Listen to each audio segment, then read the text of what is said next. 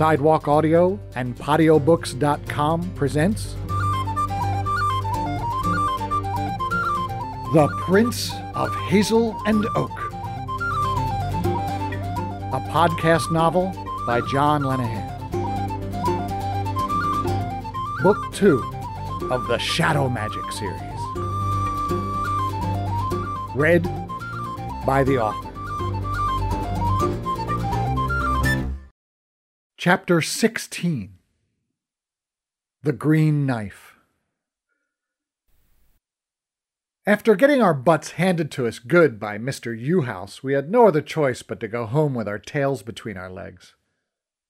We didn't talk much on the way back. The rain had given way to a wet fog, what my father would have called a little mist in the air. If I had been driving a car, I would have turned on the windscreen wipers every couple of minutes. We rode in silence while I fantasized about being in a limo with the heat turned up full. We skirted around Mount Cass, hoping to see a familiar landmark. Losing a guide is not a comforting thing. It's only after the guide is gone that you realize you should have paid more attention during the outbound journey. The other problem was how quickly winter had set in. During the trip out, the land was still vibrant with the colors of autumn, but just in the short time that we had been on the mountain, Everything seemed to have gone brown and gray. Araf remembered that we had approached the mountain perpendicular to a sheer cliff face. Brendan and I said we remembered that too, but I think the cop was faking it. I know I was.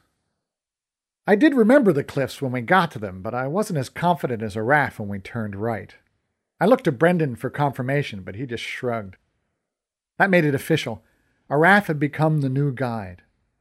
I took one last glance behind me, trying to calm the growing fear that I would soon be spending 40 days and 40 nights lost in a wet, frozen wilderness, when I saw a speck of green. I would have missed it if it had been summer, but among the decomposing colors of winter, something stood out. I walked Acorn back to the bottom of the cliff and dismounted. It was the sheathed knife that had hit Brendan in the back. As soon as I picked it up, I saw that it was a beautiful thing. The handle was made of green glass with a spiral of gold wire embedded in it. I untied the leather strap that attached the sheath to the handguard and studied the blade. It looked like one of Dahi's throwing blades, complete with the golden tip. When I replaced the cover, I noticed a piece of paper stuffed inside and I fished it out. The message, written in haste on a crumpled piece of parchment, read, The changelings have the answers you seek. It was not signed.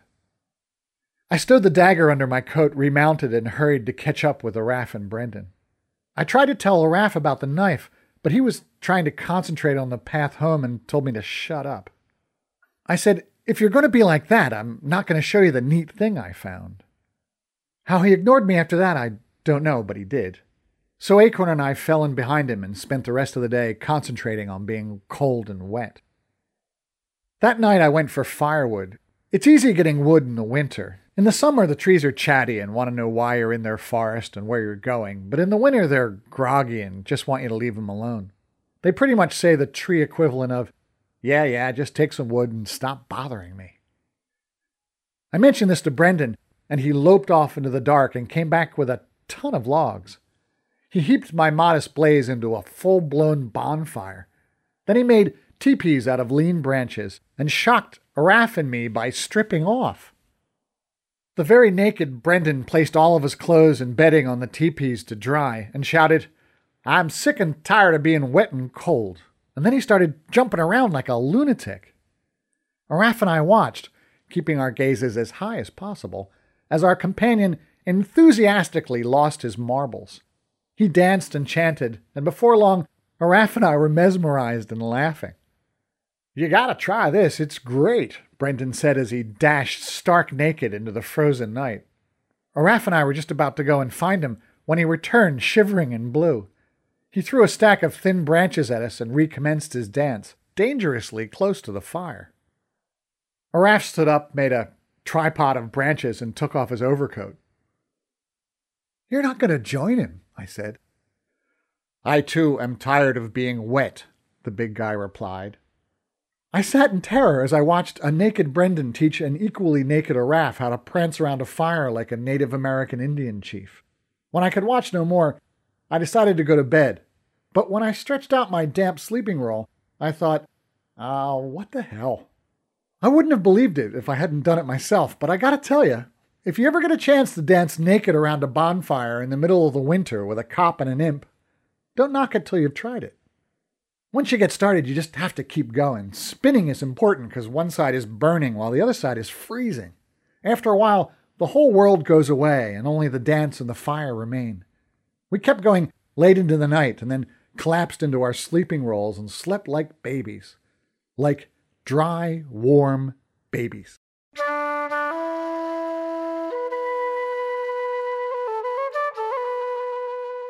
The next day there was no mention of the night before, but we were certainly happier travelers. For years, wise men have searched for the meaning of life. They should have asked me, because I found it. It's dry clothes.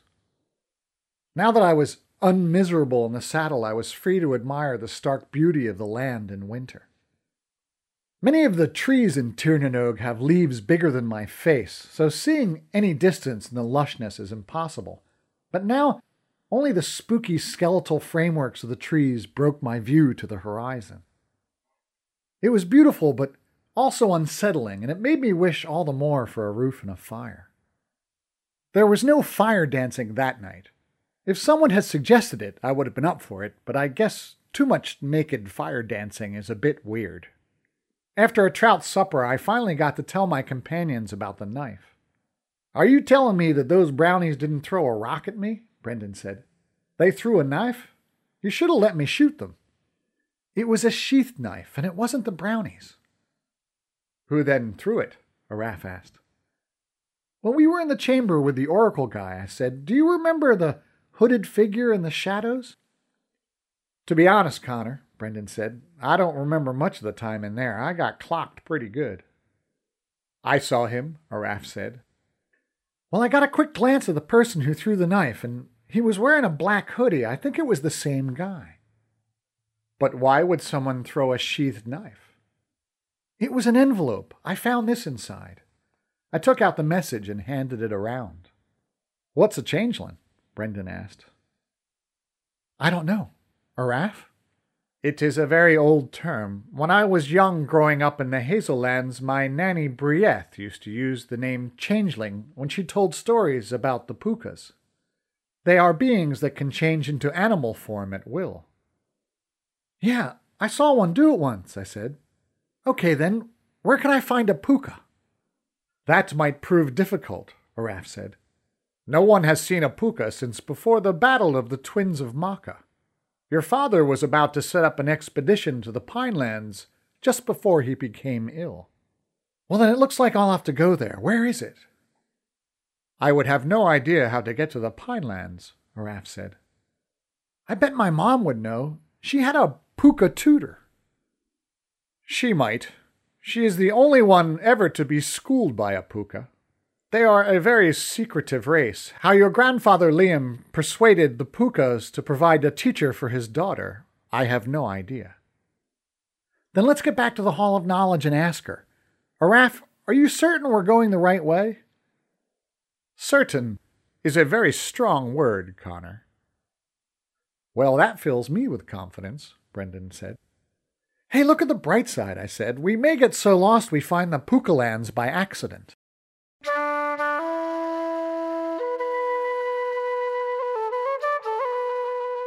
Araf was being unduly modest. Without one wrong step, we reached the edge of the Hazellands two days later.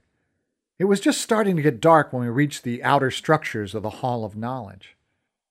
Just past the first outbuilding, two imp sentries jumped out of nowhere with their crossbows cocked. I was tired and cold and hungry, but worst of all, I smelt really bad.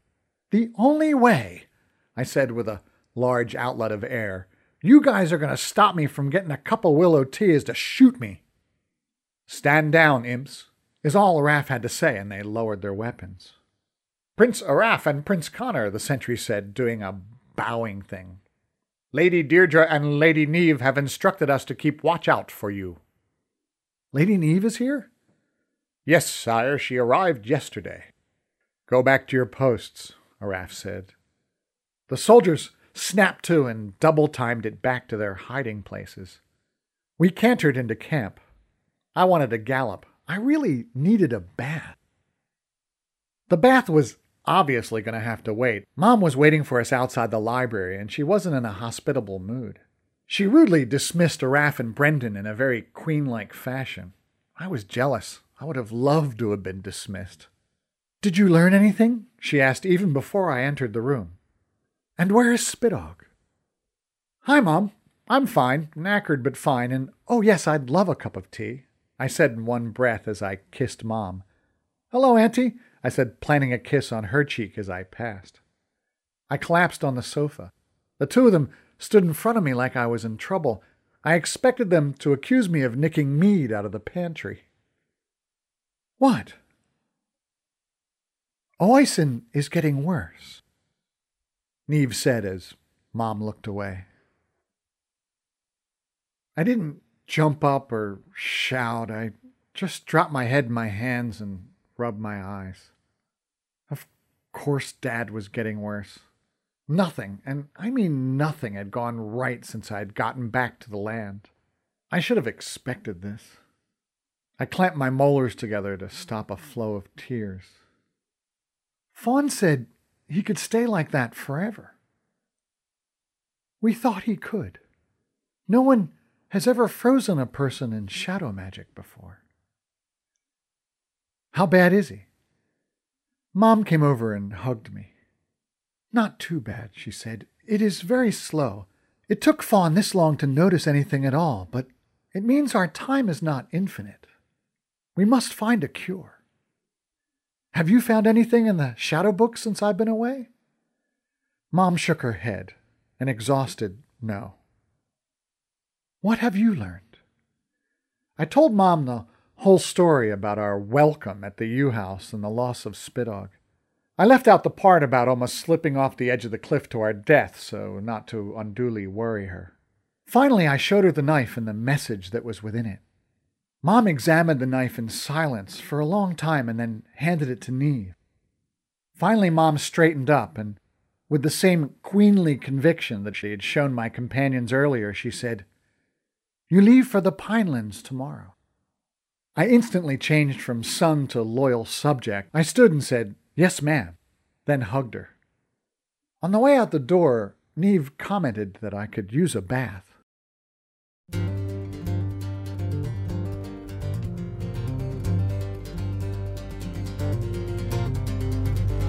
You have been listening to The Prince of Hazel and Oak, a podcast novel by John Lenahan. Music gratefully provided by Lunasa. You can hear more of their fabulous music at www.lunasa.ie. That's L U N A S A dot I E. You can learn more about Shadow Magic and its author on www.shadowmagic.co.uk. Thank you so much for listening.